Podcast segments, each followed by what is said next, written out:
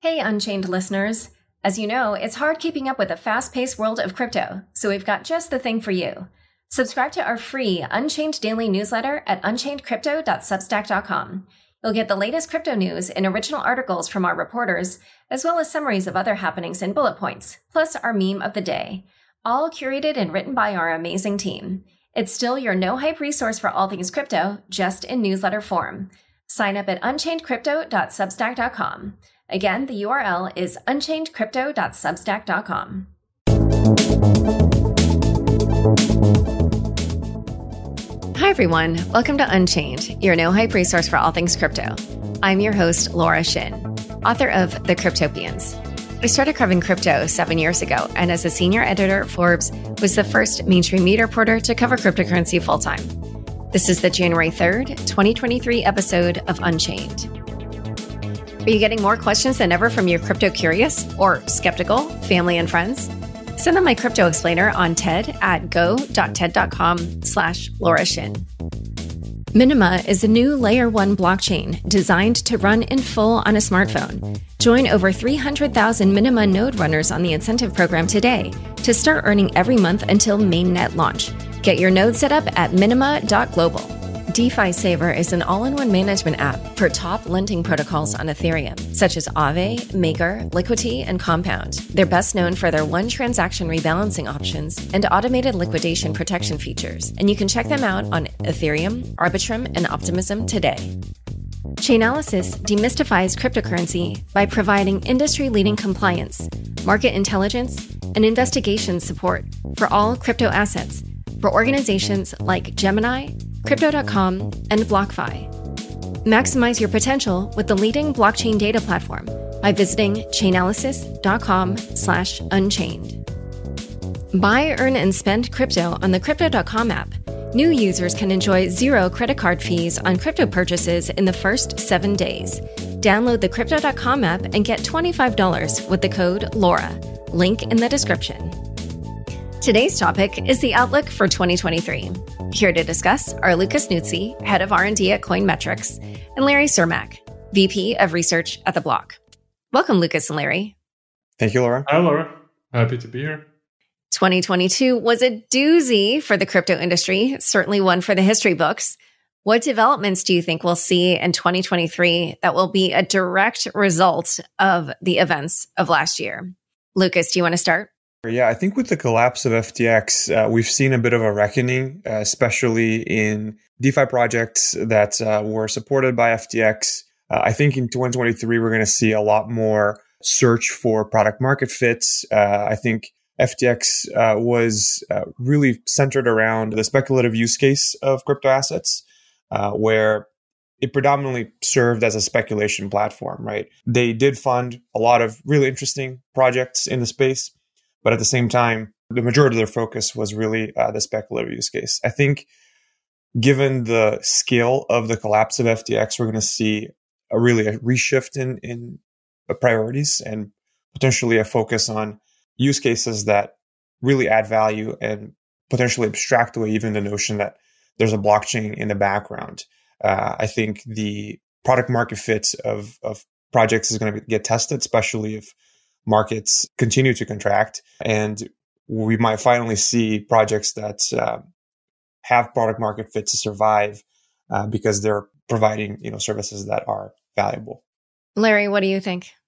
Yeah, so I agree with Lucas. A couple of things I would add on top of that. So with the collapse of FTX and Three Arrows and a bunch of other projects, we've also seen a pretty large collapse in terms of credit in the market, which generally just translates to less liquidity because market makers have less available cash to market make with.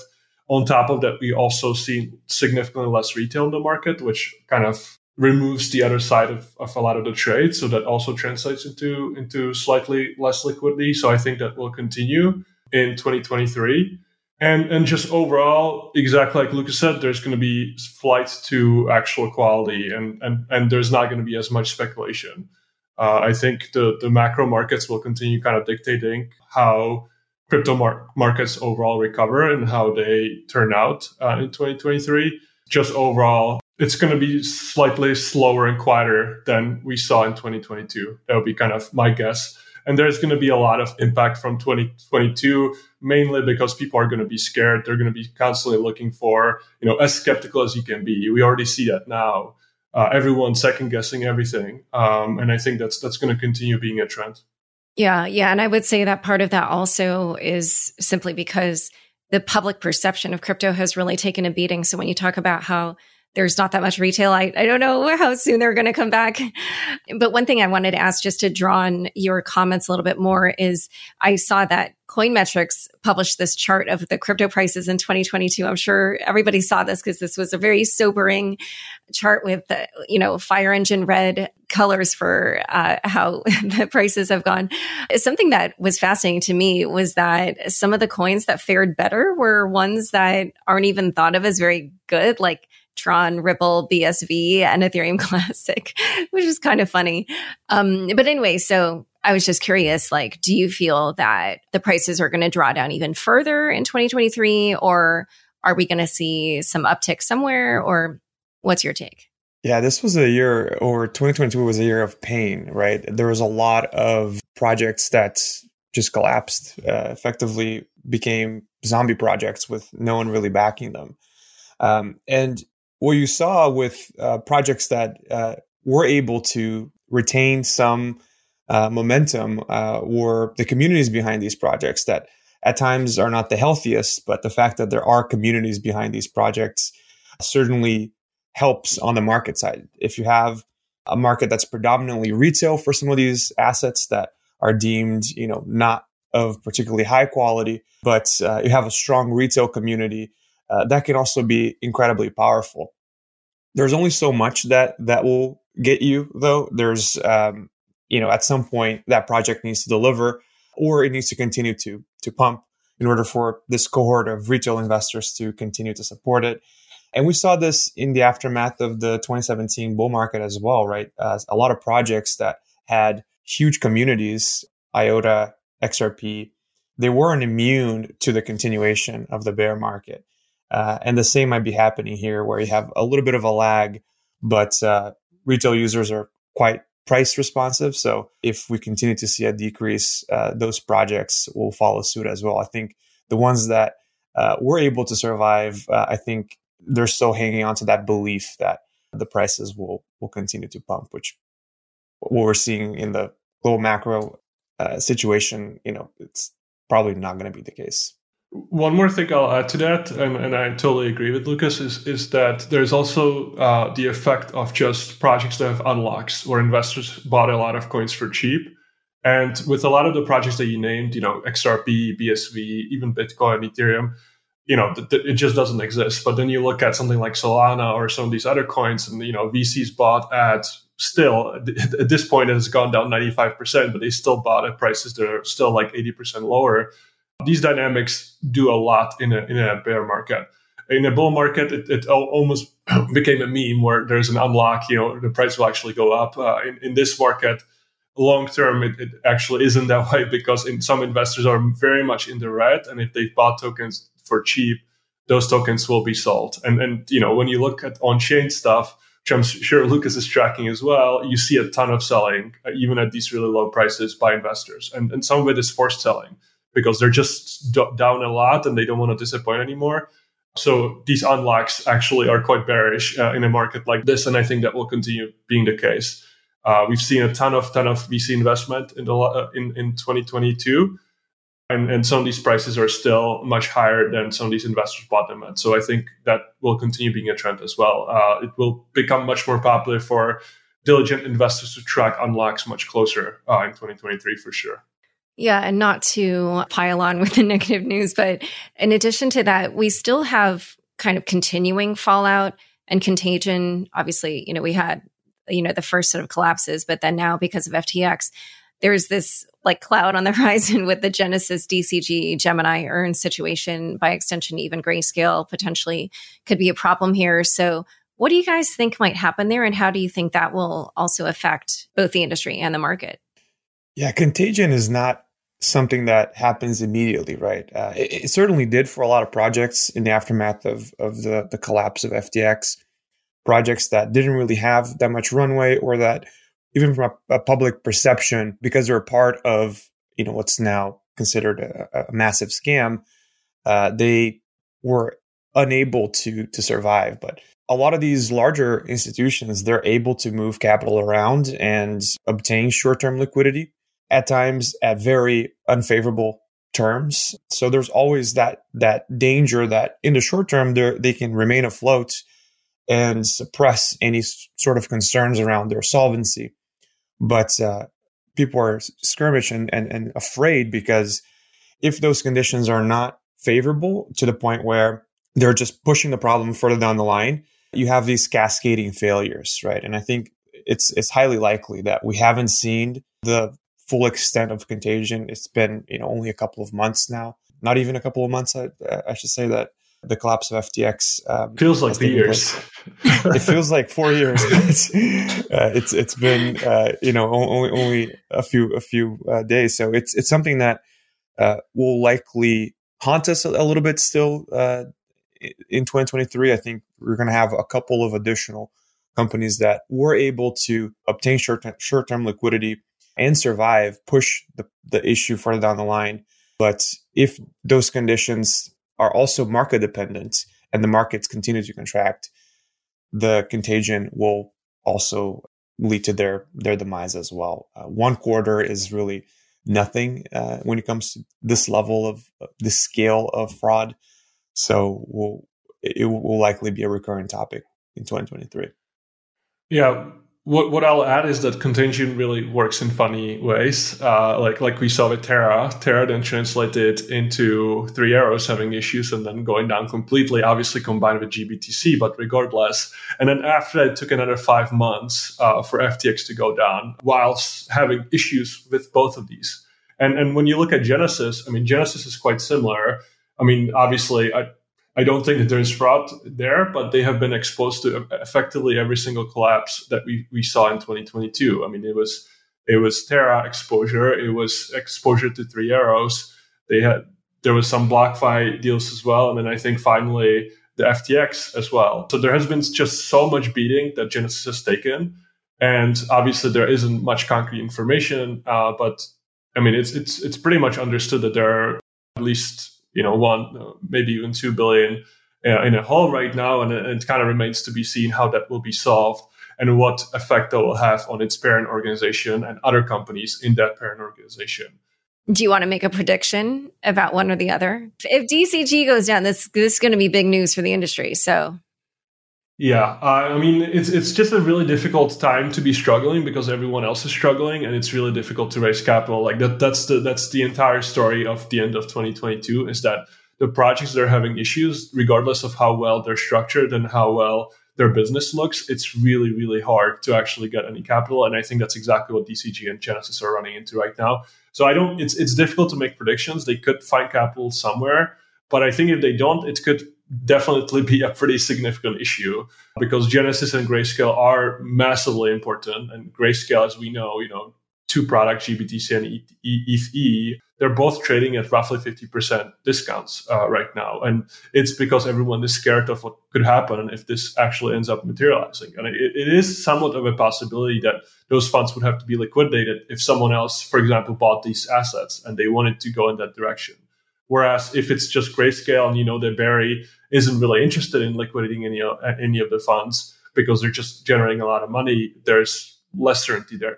So I think we'll end up seeing, but it's definitely scary and it's definitely worth like keeping really, really close eye on. I was just going to say that I think valuations will have to come down too if it is in fact a very tough environment to raise capital and even perpetuate their business model, right? A lot of their business models rely on folks trading, demand for lending, and with markets contracting, so does their revenues. So if they have to basically raise funds on the basis of equity, it's very likely that valuations will have to come down quite considerably in 2023 as a result of their short-term liquidity crunch. Yeah, and I'll just say, I think that's already happening. And one good example of that is when you look at Coinbase stock. I mean, it's trading at less than $8 billion market cap. And it in the bear market 2018, which in my opinion was actually worse in a lot of ways because people thought crypto would die. They raised at $8 billion. So it's currently less than the investors paid in 2018 bear market. And that's on the secondary, after the direct listing when it's trading on the market. So I think valuations have already contracted insanely. It's just not as visible yet, but I think this year it will become visible quite a lot more. So it's interesting that you said that you felt that the 2018 bear market was actually worse because people have been noticing that in previous bear cycles, the prices would draw down, but they wouldn't ever really go below the high of the previous cycle, the previous bubble. And in this cycle, they have gone, well, at least for Bitcoin, it's gone below the high of the 2017, 2018 cycle. So I was curious why you thought that was and kind of what you thought that meant for this bear market. Yeah, I think just to clarify, I think in some ways it's better, in some ways it's worse. I think where it's actually better is that there are now, it's kind of common thinking that crypto will be back, that it will continue coming back and that the prices will eventually rebound. In 2018, I remember I started working at The Block late 2018. I was thinking in 2 years, I might not have a job because like this thing just might not turn out. And this year, I'm just not seeing that as much.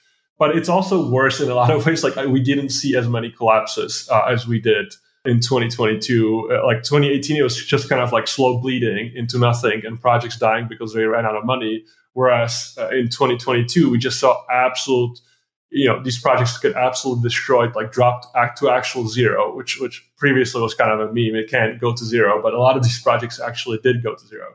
So I think those are kind of the two aspects that I would compare to. But in a lot of ways, the industry is much larger. And to answer your question, why did prices actually go lower? I think a reasonable response would be that the macro environment is actually significantly worse than it was 2018. 2018 was kind of isolated, in my opinion, to the crypto bull and bear cycles.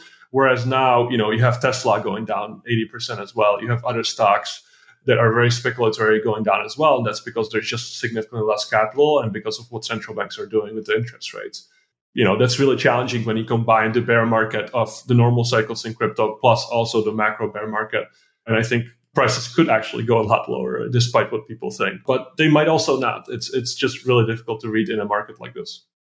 Yeah, I would add that crypto very much trades like an industry. If you think about it as an industry, as a highly speculative tech stock, right? So we haven't seen a recession coinciding with crypto existing. We also haven't seen a period of monetary tightening when crypto existed.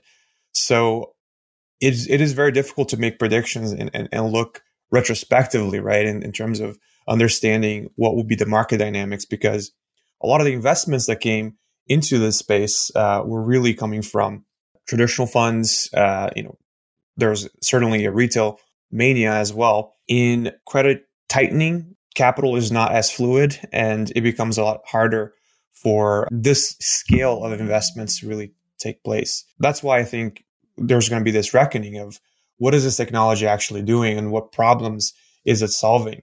Because these investors are going to have to be very careful deploying into projects that are, even pre-launch, as in 2017, were really just based on an idea, a white paper, not a whole lot of actually organic users and actual software written. In a lot of ways, though, this is a lot more of an optimistic time for the industry relative to 2018.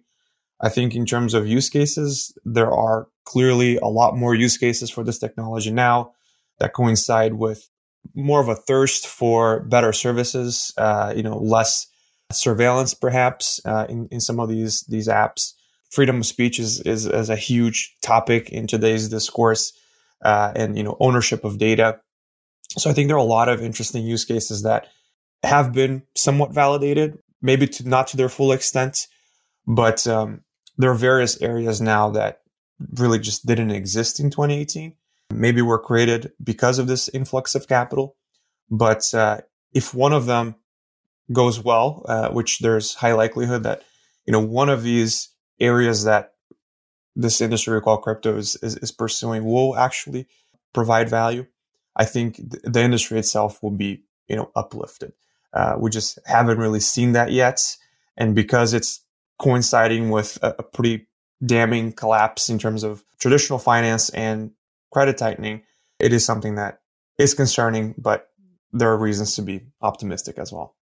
Yeah. So we've touched on crypto venture investing at a few different points in this discussion. And I would say the industry is probably having its own sort of reckoning right now. And yet it's also just kind of at this interesting place because VCs have raised 70% of all the funding they've ever raised in the last 2 years alone. Portfolio performance maybe hasn't been so great, but given how much cash they have at the moment, I was curious where you thought crypto VC would go in 2023.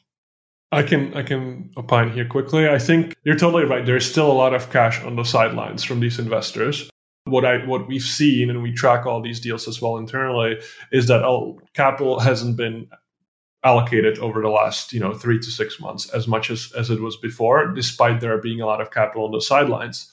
But also a lot of these funds, as you guys know, like they have a mandate to invest. Some of them are long-only funds, and some of them, cannot just justify having a few billions of dollars on the sidelines, not doing anything.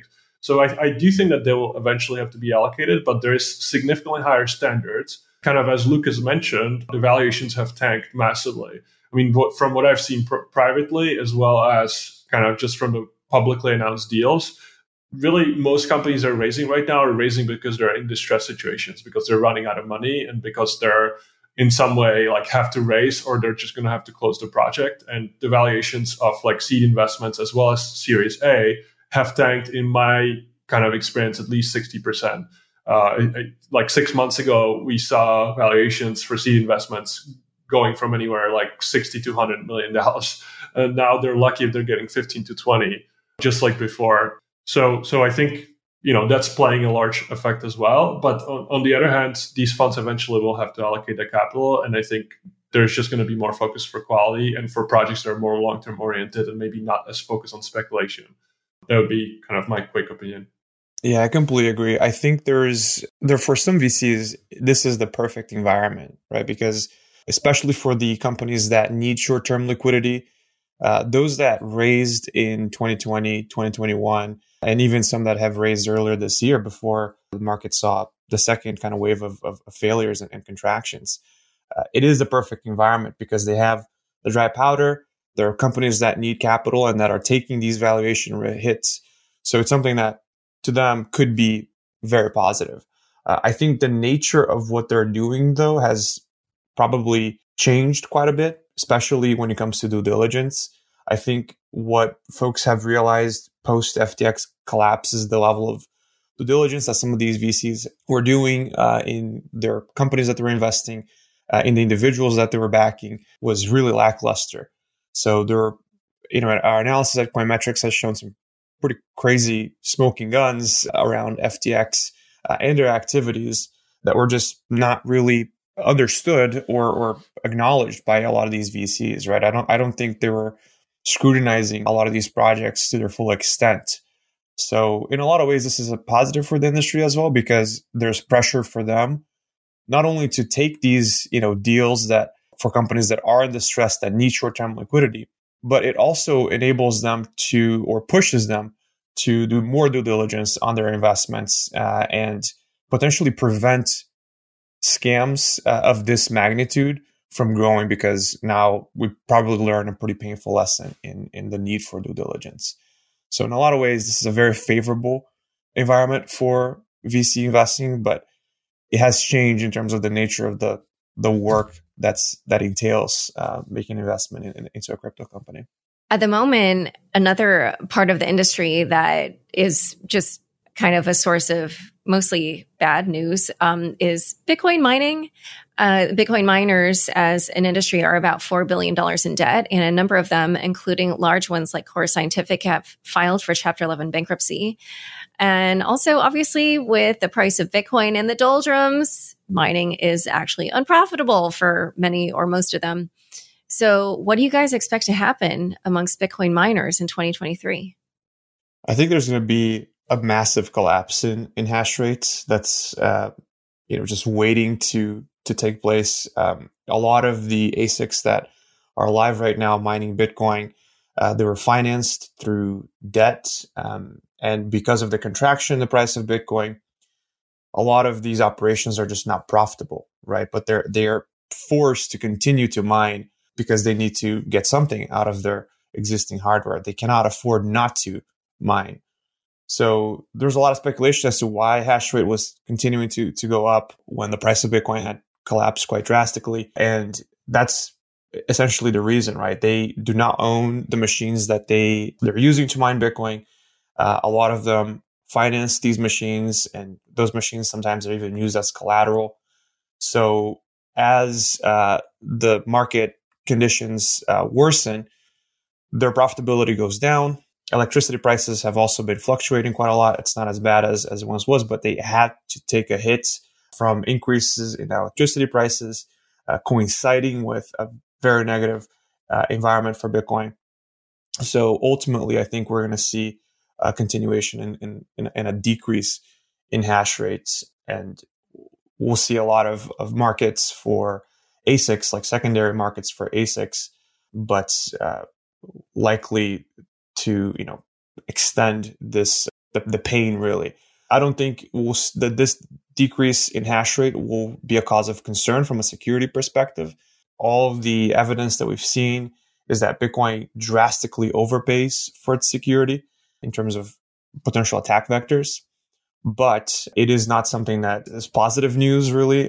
There's no twist around why this is potentially good. I think it is going to be a painful environment for miners heading into next year as a result of this collapse, not only in the price of Bitcoin, hash rate going down, and also the value of these ASICs that were at times paid over MSRP also collapsing as a result of this contraction in the market.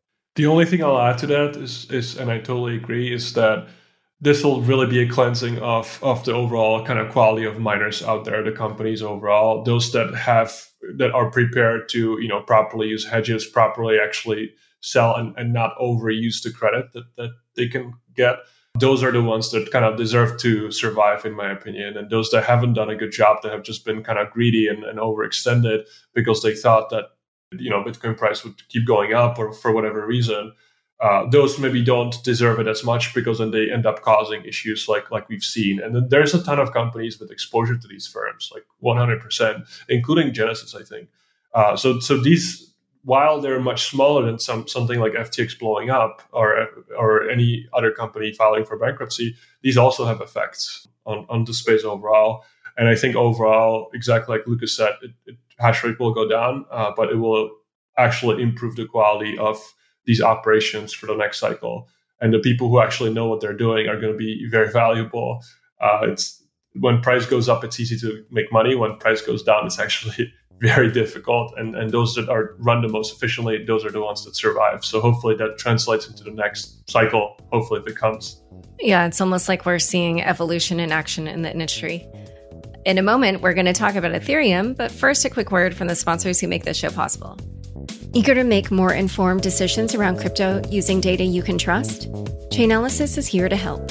Chainalysis demystifies cryptocurrency by providing industry-leading compliance, market intelligence, and investigation support for all crypto assets for organizations like Gemini, Crypto.com, and BlockFi. Gain unparalleled visibility and maximize your potential with the leading blockchain data platform by visiting Chainalysis.com/unchained. DeFi Saver is an all-in-one management application for a number of decentralized finance protocols on Ethereum, Arbitrum, and Optimism. The app has dedicated dashboards for lending protocols such as Aave, MakerDAO, Liquity, and Compound, as well as integrations that allow quick access to yield-earning protocols such as Yearn, Convex, MStable, and the newly released Chicken Bonds from the Liquity team. Some of their most notable features include quick one-transaction rebalancing and automated liquidation protection of collateralized debt positions. On top of that, they also have tools for collateral swaps, debt swaps, and instantly moving positions between different protocols. Once you load up the app at DeFiSaver.com, make sure to enable the simulation mode first so you can freely test all available features before diving in further. What's the most important thing about crypto? It's not transactions per second, it's not convenience, and it's not even smart contracts.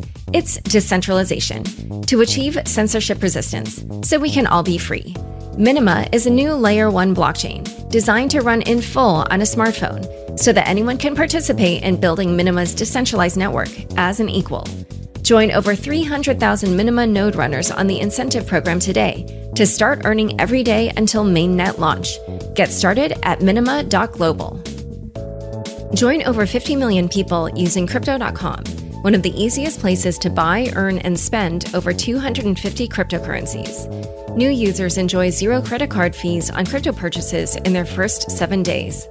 With Crypto.com Earn, get industry-leading interest rates of up to 14.5% on over 30 coins, including Bitcoin. Earn up to 8.5% on stablecoins. With the Crypto.com Visa card, you can spend your crypto anywhere. Enjoy up to 5% cash back instantly, plus 100% rebates for your Netflix and Spotify subscriptions, and zero annual fees. Download the Crypto.com app and get $25 with the code LAURA. Link in the description. Back to my conversation with Lucas and Larry.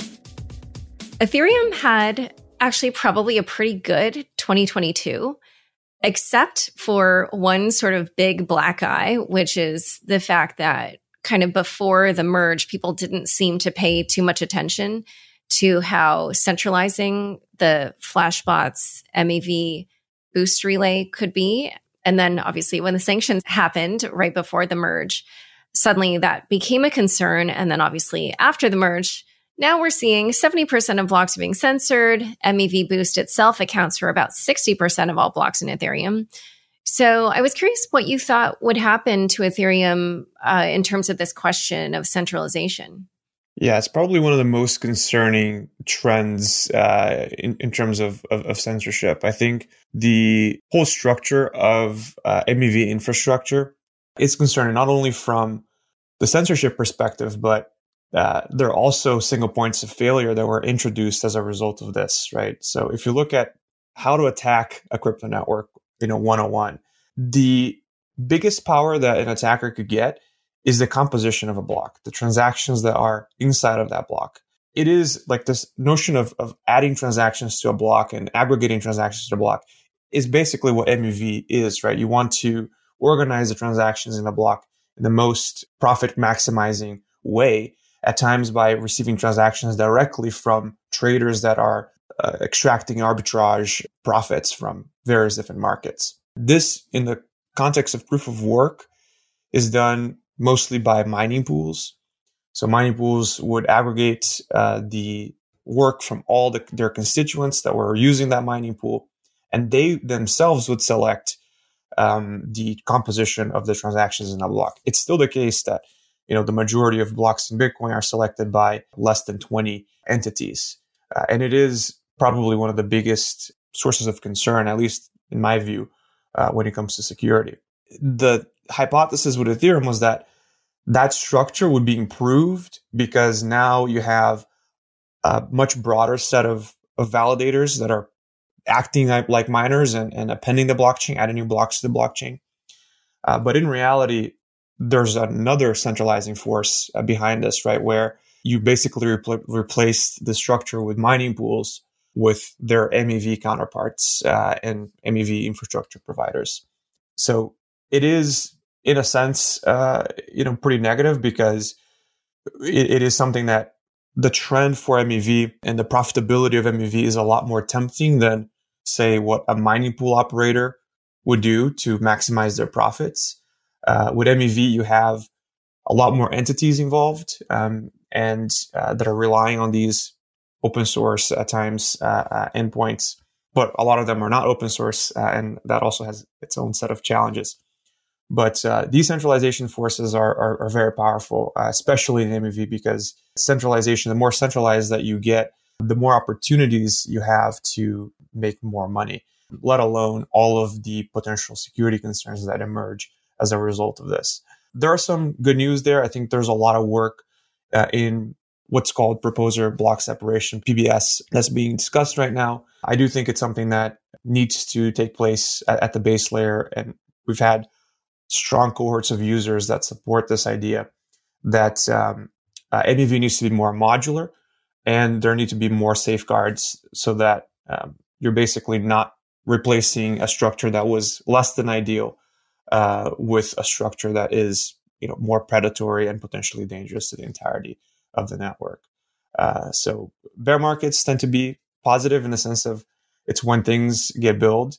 And I'm hopeful that PBS will be something pretty high on the priorities list within the Ethereum researchers that are working exclusively on MEV. That was a really good explanation, so I don't have much to add. I will say, Laura, exactly like you said, that it was kind of unexpected for a lot of people that censoring blocks in this case or complying with sanctions would happen this fast. I think that was definitely quite unexpected for a lot of people, given the tornado situation. Exactly as Lucas said, there are now initiatives, and Flashbots is developing one of them as well, to kind of like decentralize building of the blocks itself and kind of like create a mempool, kind of a plugin mempool that would solve some decentralization issues. But I think it was not expected that this would come up as fast as it did. And therefore, it is one of the largest concerns for me as well when it comes to Ethereum. And it's also slightly concerning that a lot of like really prominent Ethereum community members are not talking about it. And they're kind of like ignoring it and saying, oh, this is going to be fine because, you know, a year from now or 2 years from now, this will be fixed. I would expect, just like in Bitcoin, when there is some threat, even if it's just perceived as short term to decentralization, people would speak up a lot and people would really, you know, talk about this as much as they possibly can. And that's one thing that I found quite concerning myself, is that a lot of the prominent people have just not talked about it enough and are just kind of like closing their eye to those concerns. Whereas if it's a concern with Solana or a concern with anything else that is related to centralization, they bring it up immediately. That kind of approach by the community itself is a bit concerning for making the blockchain long-term as decentralized as possible. That would just be some thoughts I would add to what Lucas said, because that was great. Yeah, but so it seems like you both are kind of optimistic that the community will resolve that. Is that how I could characterize that? I am. I think this is not going to be an issue, but it's kind of unclear how long that will take long-term. It could be a year, could be 2 years. And in that time, you know, there are attack vectors in Ethereum that are not good for the project itself.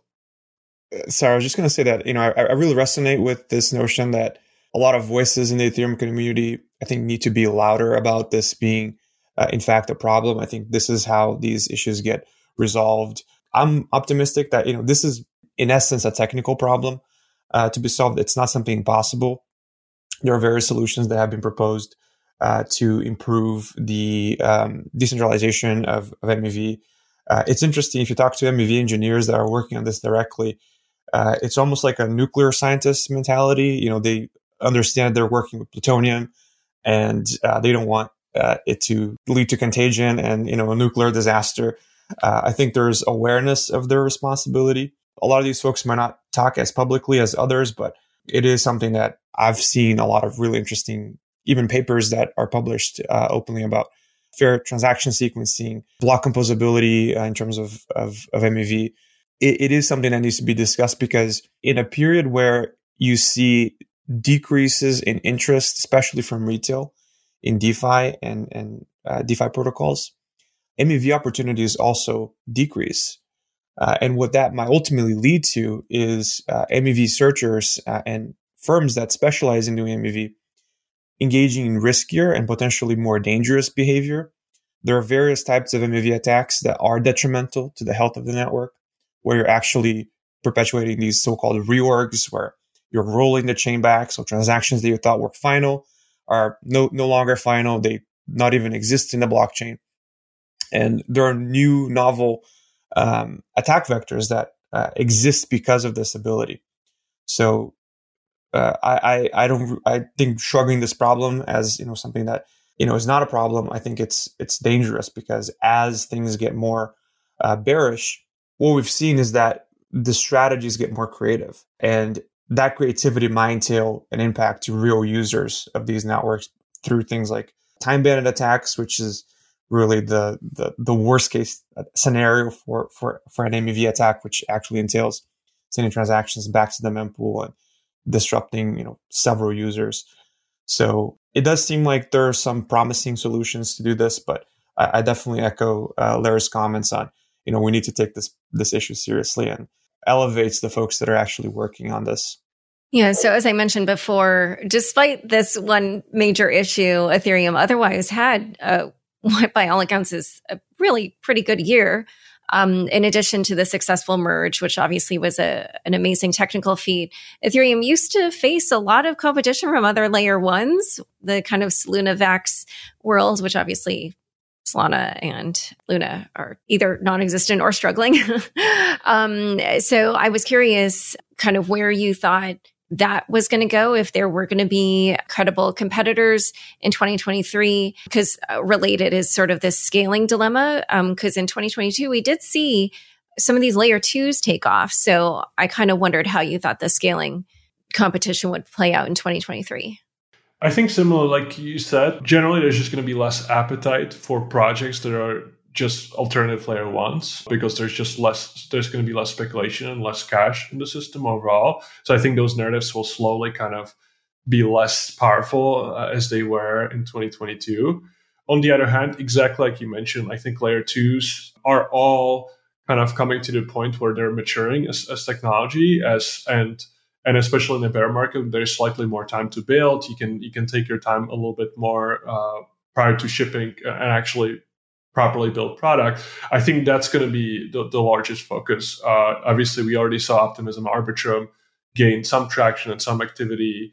I think the first half of 2023 will be ZK rollups actually launching for the first time. I was kind of optimistic that this would happen in 2022. Unfortunately, it didn't.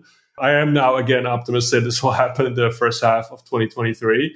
I think, even the solutions that Polygon is building to kind of transfer the proof of stake chain into ZK EVM chain is really interesting. You have Starknet launching relatively soon, ZK Sync as well, and then Scroll. Like, those projects are actually really advanced when it comes to technologically almost solving the scaling trilemma, in my opinion, while inheriting really good security for the system overall. And I think that's where most of the focus will be. What I think the dynamic that will be interesting is that a lot of these projects will have their own tokens. We already have Optimism token. Arbitrum will no doubt do a token relatively soon. You have Starknet that already said that they will have a token. All of these projects will have tokens. And then how does the value accrual look like for these projects if they get a lot of traction, if it actually becomes a layer where a lot of the smart contract applications happen?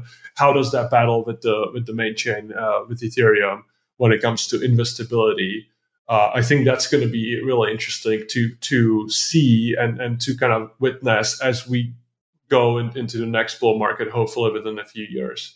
It's not completely clear to me which chain actually kind of accrues the most value.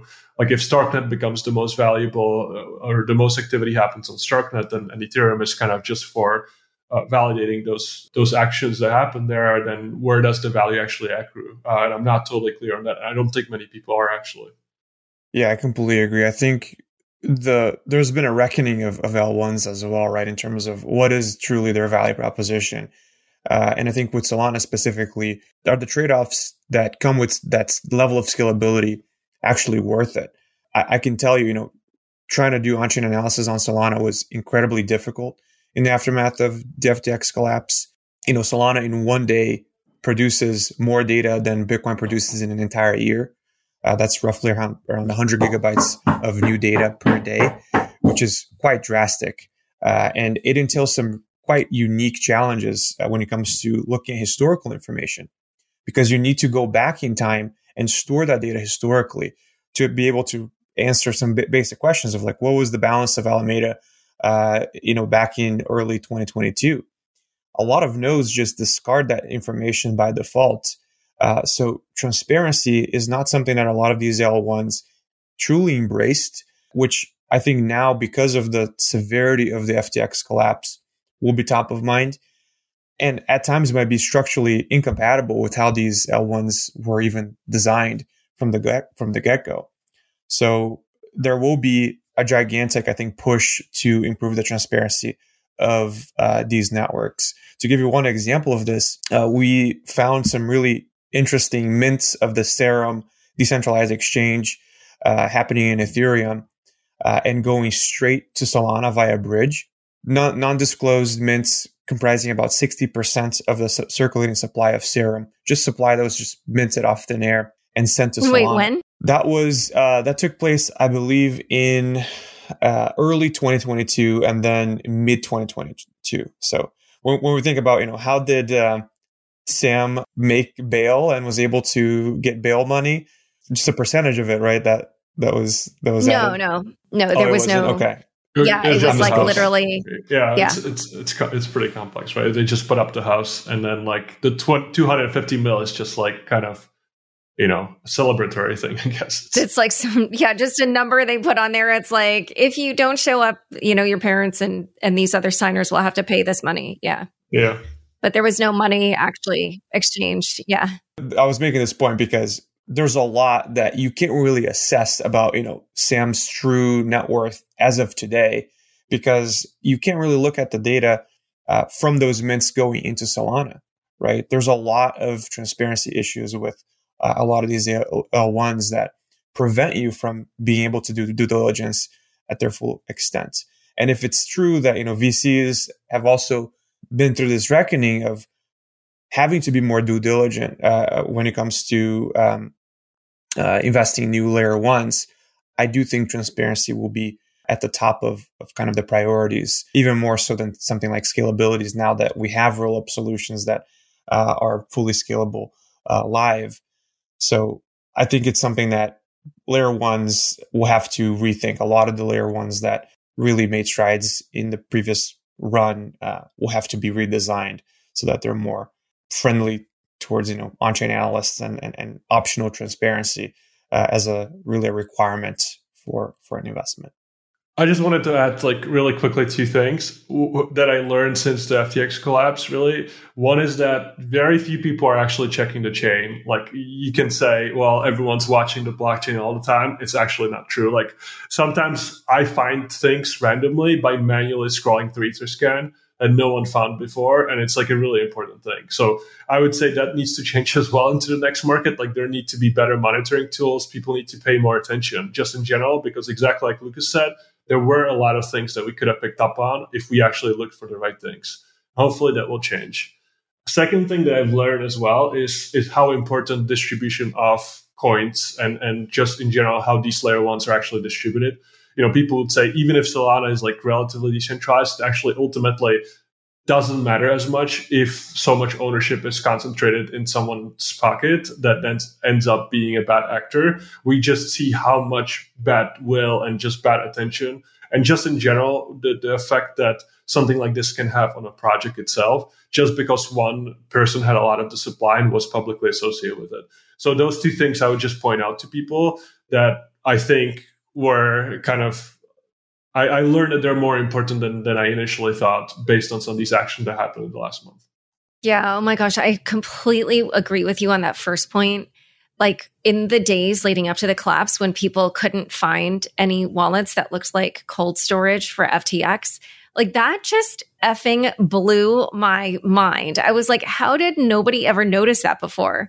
Like that is like what the whole point of having an exchange is that you're supposed to store these things for people and protect them from being hacked. And the notion that they didn't even have anything like that was just like, what? Like, you know, how did this never get noticed before? I kind of couldn't believe it. I was just, yeah, my jaw was on the floor. All right, let's talk about stablecoins, which, you know, most people probably thought that this was sort of a sleepy part of the industry. And then lo and behold, when the macro environment completely changes, suddenly competition heats up. And this year we saw this battle in stablecoins. Binance leveraged BUSD to try to take market share from Circle's USDC, or at least, you know, who knows what they were actually trying to do. It just sort of seemed that way. Huge collapse in the world of algorithmic stablecoins, plus, you know, just the general fact that they've never really worked. And Tether somehow taking more criticism and yet surviving. What do you guys think will happen in the world of stablecoins in 2023? look, it's an insanely good business model in an environment like this. Like, you look at like crypto companies and the outlook for the next year, you know, Circle and Tether, and as well as Paxos, they're insanely good position when it comes to their business health currently and how they will perform in 2023. Because as long as the interest rate keep relatively high, and as long as they don't pay out any of that interest rate to users, they're literally printing cash. And we're talking about like large magnitudes. I don't think people realize, like, we're talking about like 100 billion total supply. You multiply that by like roughly 5%, what you can get on that. It's a lot of money. And those companies will continue growing and continue doing well. And exactly like you said, there will be battle for those interest rates, for their revenue, because it's actually a lot. And I think Binance understood that relatively early on. And obviously they're working with Paxos, and my understanding is that they have a 50-50 split when it comes to revenue. So, you know, actually this year, it might be a decent chunk of the total revenue that they make, even compared to trading fees and lending fees and all that, because it's just the environment is really favorable to stablecoins. And I think just like the last bear market in 2018, 2019, they've continued doing well. Like, of course, there are some redemptions, but actually people continue using them. They're used for investments, they're used for trading, they're used for some commerce already as well. And they definitely have one of the largest product market fit in an environment where there's not as much speculation as before. So I think this is going to be actually like, unironically, this is going to be one of the more exciting things to look out for in 2023, because it's just these companies will go at it. And you will see Circle talk smack about Paxos. You'll see them talking smack about Tether. They'll just be going at it. And I think that could get interesting 2023. Yeah, as an instrument to, you know, attain stability, right? I think the reserve-backed stablecoins have certainly achieved product market fit. I think the collapse of algorithmic stablecoins like Luna, I think, really shed light on the dangers of some of these structures. We also saw a lot of, you know, drama, for lack of a better word, within Maker with the assets that support DAI as a stable coin. I think, you know, a lot of those concerns have been remedied at this point, but the reserve-backed stable coins, I think, are here to stay and have certainly attained substantial liquidity. You know, we did one of our most popular State of the Network newsletters this year was an analysis of USDC and USDT. It's very clear if you look at when these assets are used, the time zones when these assets are used the most. Tether has achieved a pretty strong product market fit in APAC. So a lot of very large liquidity providers in the Asia Pacific zone using Tether as the instrument to attain portability between exchanges, access services in DeFi, hold USD equivalents that attain level of stability. Whereas USDC has achieved the same exact thing in the West. So if you look at Europe and US, USDC is the stablecoin that's most predominantly used specifically in US business hours. So the momentum with these stablecoins is really difficult to break because they are a core component of how a lot of these funds operate.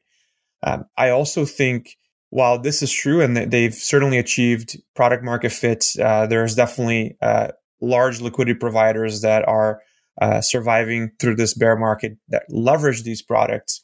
I think they will also be scrutinized by regulators that are now taking a closer look into crypto assets, specifically now from this risk perspective, because stablecoins, even the reserve-backed stablecoins, they're not risk-free, right? And when I'm talking about risk, it's really the potential for them to be exploited and that leading to chaos and destruction.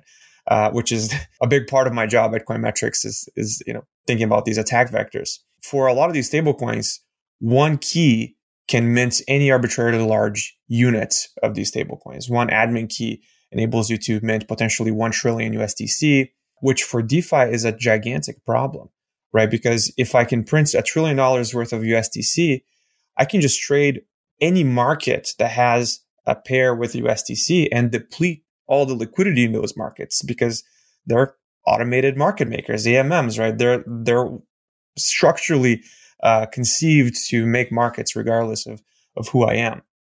So I do think there's going to be some scrutiny on the governance of stablecoins that will likely come in the form of regulation. I don't think it will kill these stablecoins. I think these are problems like the presence of admin keys in nearly all reserve-backed stablecoins that are somewhat irresponsibly implemented, I think will be scrutinized, but not an impossible issue to solve. I just think it's going to become top of mind because now we have this massive focus on security and really investor protection, which stablecoins play a gigantic role in. All right, let's quickly talk about DeFi. What's interesting to me is, it definitely had certain wins, which were, how during the great financial crisis of crypto in 2022, a lot of DeFi functioned very well, but trading is down and total value locked is down, although, it's obviously because the value of the coins themselves have gone down. The thing is, the sector's also seen, obviously, a ton of hacks. So I wondered what you thought would happen in DeFi in 2023. I think exactly like Lucas mentioned previously, I think we need to focus more on the user experience and on just abstracting away as much of the blockchain as possible. Like ideally, you get to a point where you have to, the FTX level of experience in terms of trading. I don't mean in terms of anything else, or, Binance is a better example, but just something that works as well, that actually uses blockchains and allows people, let's say in China, or people where maybe there's more restrictive activity, to actually use these tools properly. I think the UIDX probably gets the closest, but it's still not quite there yet. It's not there yet for multiple reasons. And a lot of them go back to scalability. But regardless, there's still a long way to go there. And I think with the collapse of FTX and with some of these liquidity concerns that you now have with exchanges, there are concerns that if Genesis goes down, what impact they'll have on Gemini. And, those sort of concerns, I feel like we've seen every single exchange being illiquid on Twitter over the last 3 weeks. Those concerns can actually be addressed properly in DeFi. But I think the main roadblock is still the usability of these protocols, and I think hopefully that will be the focus of 2023 is to try to make something that people actually want to use, not just actually farm to make money out of, but something that I actually want to use, just like I wanted to use Binance or I want to use other products in the market. Yeah, I completely agree. I think product market fit is definitely going to be the biggest topic for DeFi. I do think there are things that excite folks that go beyond, the use cases that people are usually interested in terms of trading. Uniswap is an amazing product, but the AMM model might not be the best for users, right? The fact that you don't know exactly what price you're going to get, the fact that your transaction will likely get sandwiched through MEV. I think there's a lot there that can be improved. But there are also things in DeFi that you can't really do anywhere else, right? The notion of a flash loan, which is a loan that you don't need to post collateral to attain pretty massive amounts of liquidity, as long as you're sending it back to the lender in the same transaction, is not something that you could do in finance. You could potentially do in finance, but it would be a contract thousands and thousands of pages long, so that all the edge conditions are addressed. So there are some very unique use cases that I think will be tested. I think you have to have a strong kind of foundation of services that you're providing, things like flash loans for market efficiency, better lending protocols that manage risk more actively. And you also have to have products that are built on top of those foundations that potentially abstract away even the notion of that there's a blockchain in the background. There's going to be some trade-offs in terms of centralization, of course, but I do think there's going to be this path where we need to focus more on what is unique about this technology that you really cannot do. And it's not just, I'm going to buy and hold this token because it's going to go 20x. You can't really blame people from doing this because historically, that's what's happened. People want to be better off financially, so they're naturally gravitating towards these use cases. I think DeFi projects, they need to really distill what is unique that they're doing, focus more even on the front end side of things. Once you've determined, from a foundational perspective, what services you're providing, and try to replicate in a non-custodial fashion, the level of experience that you saw with things like FTX and even Binance when it comes to trading and lending. I think that will be critical to the success of DeFi. And I think there's, even from an investment perspective, VCs, I think, are now better aware of this dynamic given what happened to FTX and some trauma of that, happening again. I think those solutions will also see funding. All right, let's definitely discuss NFTs. Trading in them is way down. In April, trading in Ethereum NFTs was at over $1 billion. Now the trading volume is at around $200 million. So where do you expect NFT interest in trading to go? Really good question. I think we've already seen some slightly higher activity towards the end of 2022. Again, I think NFTs have actually shown to be relatively resilient when it comes to kind of keep coming back when, there have been almost multiple mini cycles for NFTs that I've seen over the last 2 years where the activity goes super high, people are speculating, and then all of a sudden goes down again. And it recovers again. And I think the reason for that is that it's just a very easy concept for non-crypto people to grasp, which is let's collect things that have rarity, that have value.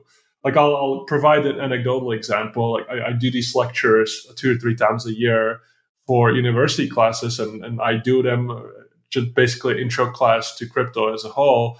And the part that people always care about the most, and these are 21, 22-year-olds, is always the NFTs. They just ask so many questions, how can this be so valuable? Why, why should I be holding these things? Why apes? Why not punks? And I think it's because it's just a really relatable topic to younger people, and because of that, I think this will continue coming back up in terms of interest. I don't know about the prices, and I don't know about specific NFTs, but I think there's also really large product market fit that maybe hasn't been as realized as it could be. There's no reason why some of the trading cards should not live on a blockchain. Why people shouldn't be trading these things online instead of actually in person. So I think there will continue being a ton of development there. I don't know if this will happen in 2023, but it is something where I've personally seen enough evidence that this is a really, really sticky concept that will continue coming back, and it will be more and more used in some games and in some things overall, even though there is also this hate, almost irrational hate by some normal people, there's also an insane amount of interest. And one follow-on question, do you also think that the creator royalties will continue to be kind of jettisoned by marketplaces? Or do you think, because obviously we've also seen certain ones sort of embrace them. So what do you think will happen on that score? Yeah, I personally think it's something that's very difficult to enforce on a smart contract level. And I think in the nature of just in general how crypto is conducted and how blockchains work, I think long-term royalties will not exist just by the notion of it's really difficult to make them mandatory. Even though OpenSea has 80, 90% of market share and they can kind of decide what will happen there. They need to compete with other marketplaces. And like you mentioned, some have followed, but some actually haven't. And I think the most pragmatic view that I have on this is that long-term, this is not going to be a way to monetize NFTs. That it's going to have to be in a different way, purely because of the technical complexity of implementing something like this. And for example, the OpenSea solution that we've seen, I think it's a joke. I think it leads to there's no point in NFTs if this is how we will go about enforcing royalties, in my opinion, because it leads to effectively kind of unfair competition. And it's almost a really large player bullying all the other ones. And I don't think that's going to be long-term sustainable. So in my opinion, would be it's just not going to work. Yeah. And just for listeners, what he's talking about is that their solution is that if you're a creator and you say that you want to enforce royalties, then your NFTs will be blocked from being sold on the marketplaces that don't. Exactly. Have royalties. So Lucas, what do you think will happen to NFT trading and also NFT royalties? Yeah, I think the royalties model is something that's really interesting because it is enhancing the utility of NFTs to an extent that, in my opinion, make them a lot more exciting. I think right now, if you think about their utility, it is really as a mechanism to demonstrate wealth in a lot of ways, which I think is what in a lot of circumstances drives people into them. How can this you know, NFT be worth so much money? And I think for a lot of folks, it's a more tangible thing, right? Oh, I own this. This is mine. So they're naturally gravitating towards it. I do think with the NFT sector, if you will, of this industry, the marketplaces have taken a much more substantial role in, you know, making markets for NFTs, determining really how these NFTs will be issued, in a lot of ways imposing upon like creators on, as we just were talking about, how these NFTs should operate. I think there are a lot of technical issues that are circumvented by a centralized marketplace, but in some ways, not in a positive way. I think marketplaces are going to be deeply scrutinized in 2023, I think for two reasons. I think the first reason is there's an argument that they do hurt the utility capabilities of what creators can do and the policies that creators can implement on who owns their NFTs and what that represents. I think what excites me the most in terms of use cases goes beyond just, oh, I hold this, I own this. It's really, what can you do with it? If it's a song, for example, I'm particularly excited about music NFTs. Can you create a system whereby you're receiving payouts from the song being used in a commercial fashion, be it a commercial or a movie? Things like this, I think, can be incredibly empowering to artists. But marketplaces, because they're trying to do so many things at the same time, I think they're unable to focus and explore. The other thing that I think will drive a lot of scrutiny to these marketplaces is that, you know, in 2021, we saw a pretty severe market manipulation taking place in a lot of these NFT marketplaces. There was a paper that has just come out in December of 2022 that focused on market manipulation, specifically wash trading in NFT marketplaces. And wash trading is when a buyer and a seller are the same entity or controlled by the same entity, and they're just making markets to simulate volume and potentially increase the prices of a specific asset. And this paper, I think, is really interesting because they found that $3.4 billion was used last year to pump NFT markets via wash trades. That happens predominantly on LooksRare, the LooksRare marketplace. And attackers were highly sophisticated, not only in terms of manipulating specific NFT markets, but also manipulating the token disbursement mechanism that these markets use to reward their participants. So LooksRare, for example, they have their own Looks token, and it is issued on the basis of the volume that you're making in the platform. So not only were these attackers manipulating these markets to increase the prices of the NFTs that they had no interest in holding in the long term, but they're also getting a disproportionate amount of the token in that platform for making so much market. And this analysis shows that there are some pretty large entities involved in doing this. So I do think as we continue to uncover instances of potential unhealthy behavior in these marketplaces, I think they're going to be scrutinized more aggressively by regulators. There are both good and bad things about this. I think the good thing about this is that it will really focus on adding more utility to NFTs via more technical methods. I think there are services that might emerge as a result of this that might focus on specific parts of issuing NFTs. Music, for example, I think it is at this point underexplored, but I think it will hurt some user experience, right? Because NFTs have served this role as the stepping stone for a lot of new users into this industry. The marketplaces, they play a massive role when it comes to usability and interfacing with crypto.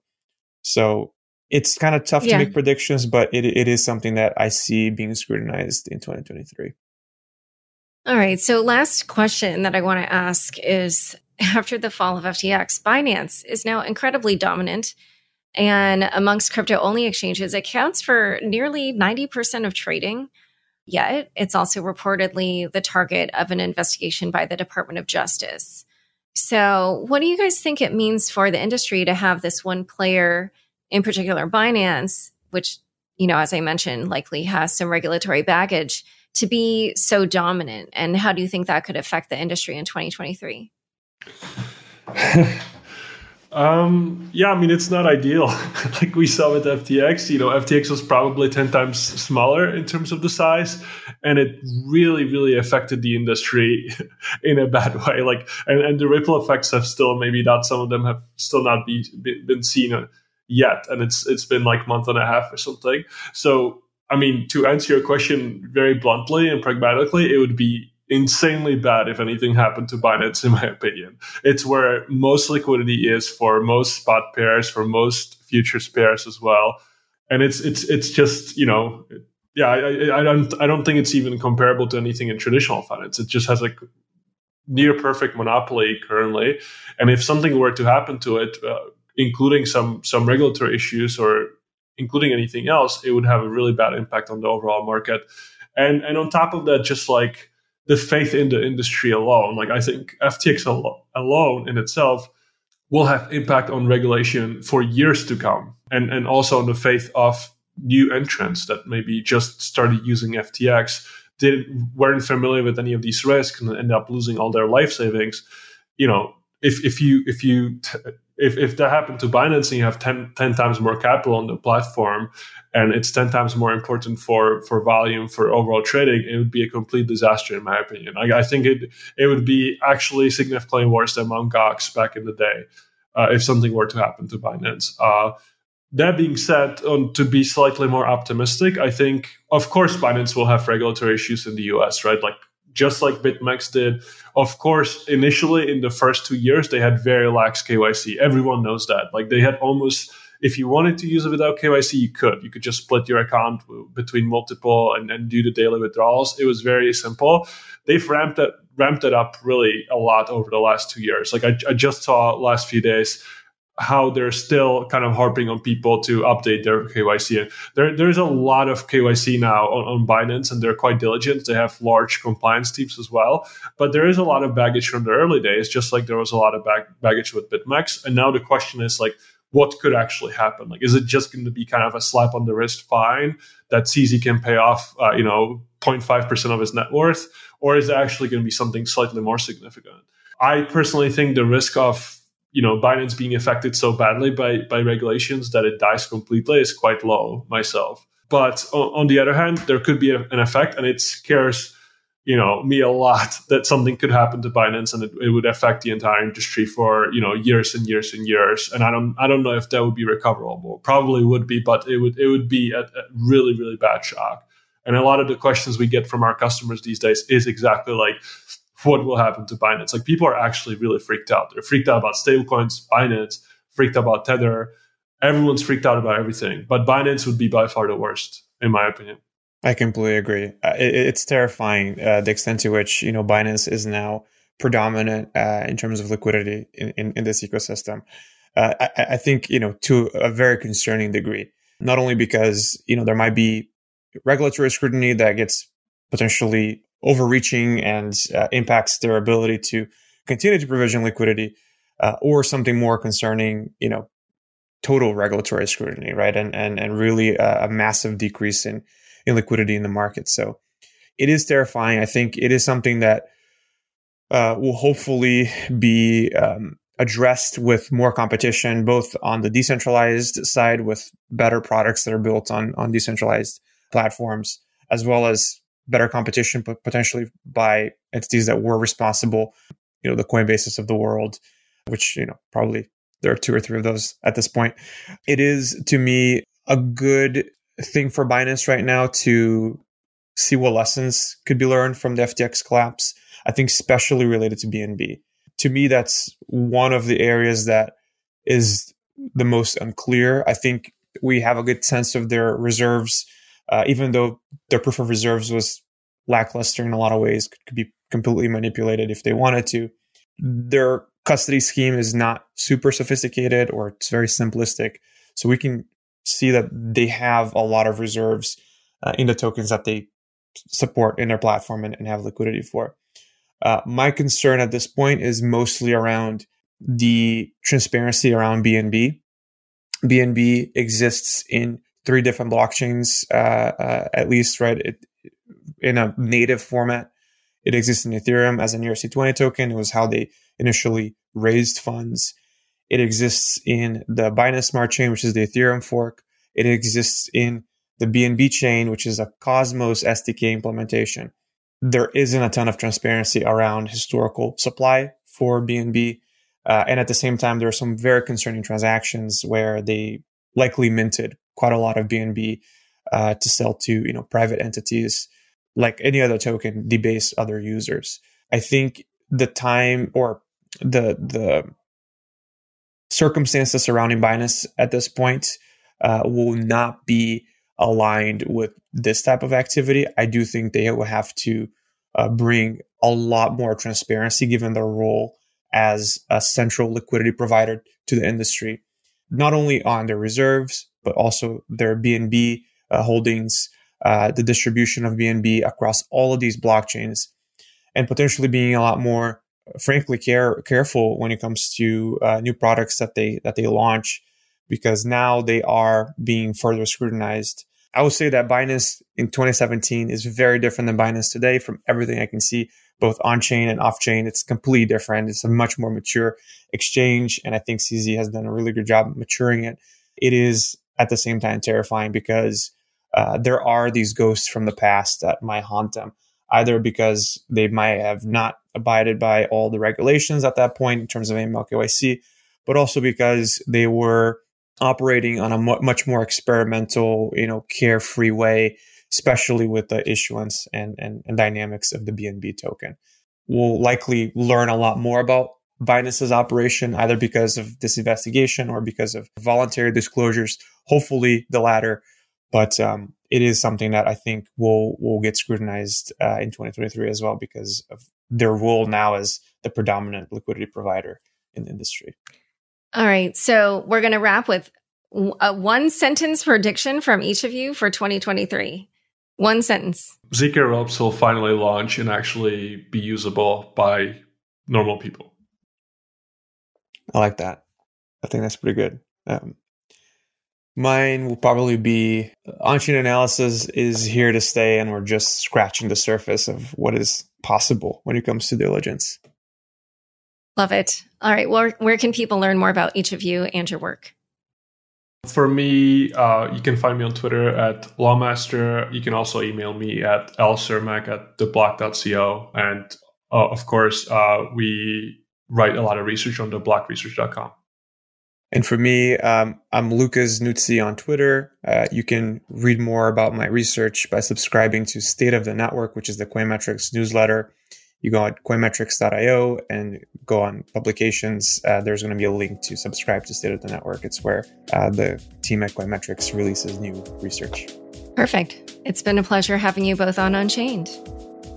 Thanks a lot. Thank you for having us, Laura. Thanks so much for joining us today. To learn more about Lucas, Larry, and all these topics we discussed for 2023, check out the show notes for this episode. Unchained is produced by me, Laura Shin, with help from Anthony Yoon, Mark Murdoch, Matt Pilchard, Juan Ivanovich, Sam Shriram, Hima Jimdar, Shashank, and CLK Transcription. Thanks for listening.